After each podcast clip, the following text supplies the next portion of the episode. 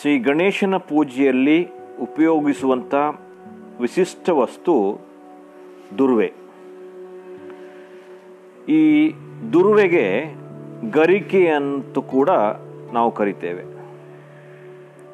ಗಣೇಶನ ಪೂಜೆಯಲ್ಲಿ ಗರಿಕೆಯನ್ನು ಉಪಯೋಗಿಸುವುದಕ್ಕೆ ವಿಶೇಷವಾದಂಥ ಮಹತ್ವವಿದೆ.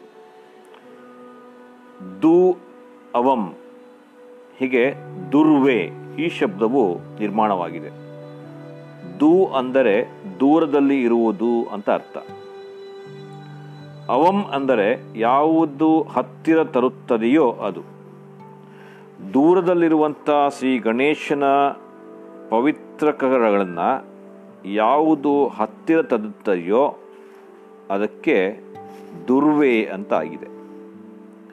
ಶ್ರೀ ಗಣಪತಿಗೆ ದುರ್ವೆಯನ್ನು ಅರ್ಪಿಸುವುದರ ಕಾರಣಗಳನ್ನು ತಿಳಿದುಕೊಳ್ಳೋಣ.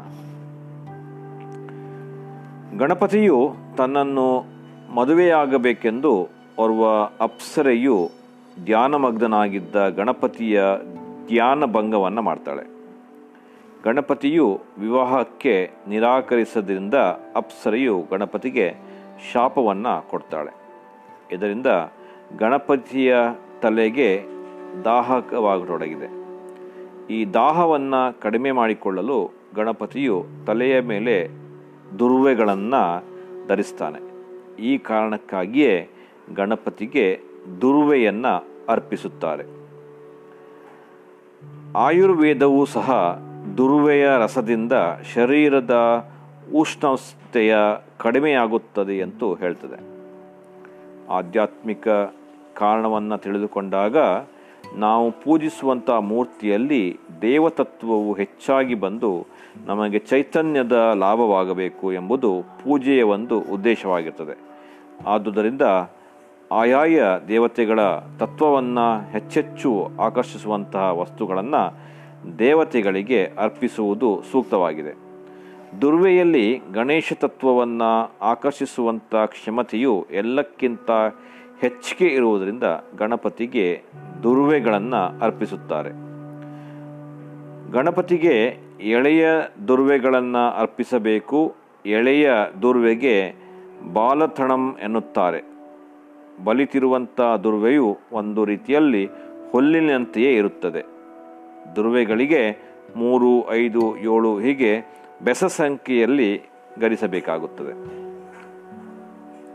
ಮೊದಲು ಗಣಪತಿಯ ಮೂರ್ತಿಯು ಸುಮಾರು ಒಂದು ಮೀಟರ್ನಷ್ಟು ಎತ್ತರವಾಗಿರುತ್ತಿತ್ತು. ಆದುದರಿಂದ ಸಮಿತಿನಷ್ಟು ಉದ್ದದ ದುರ್ವೆಗಳನ್ನು ಅರ್ಪಿಸುತ್ತಿದ್ದರು. ಮೂರ್ತಿಯೇ ನಿಮ, ಸಮಸ್ತಗಳನ್ನು ಆಕಾರವಷ್ಟು ಇದ್ದರೂ ಕೂಡ ಚಿಕ್ಕ ಆಕಾರದ ದುರ್ವೆಗಳನ್ನು ಅರ್ಪಿಸಬೇಕೆಂದು ನಾವು ಪುರಾಣದಲ್ಲಿ ತಿಳಿಸಿಕೊಂಡಿದ್ದೇವೆ. ಸಮಿತ್ತಗಳನ್ನು ಒಟ್ಟಿಗೆ ಕಟ್ಟುವಂತೆ ದುರ್ವೆಗಳನ್ನು ಒಟ್ಟಿಗೆ ಕಟ್ಟುತ್ತಾರೆ. ದುರ್ವೆಗಳನ್ನು ಒಟ್ಟಿಗೆ ಕಟ್ಟುವುದರಿಂದ ಅವುಗಳ ಸುಗಂಧವು ಹೆಚ್ಚು ಸಮಯ ಉಳಿಯುತ್ತದೆ ಮತ್ತು ಹೆಚ್ಚೆಚ್ಚು ಸಮಯ ತಾಜಾ ಆಗಿರಬೇಕೆಂದು ಅವುಗಳನ್ನು ನೀರಿನಲ್ಲಿ ಅದ್ದಿ ಅರ್ಪಿಸುತ್ತಾರೆ. ಇವುಗಳಿಂದ ಗಣಪತಿಯ ಪವಿತ್ರಕಗಳು ಹೆಚ್ಚು ಕಾಲ ಮೂರ್ತಿಯಲ್ಲಿ ಉಳಿಯುತ್ತದೆ ಎಂಬುವಂಥದ್ದು ನಂಬಿಕೆ.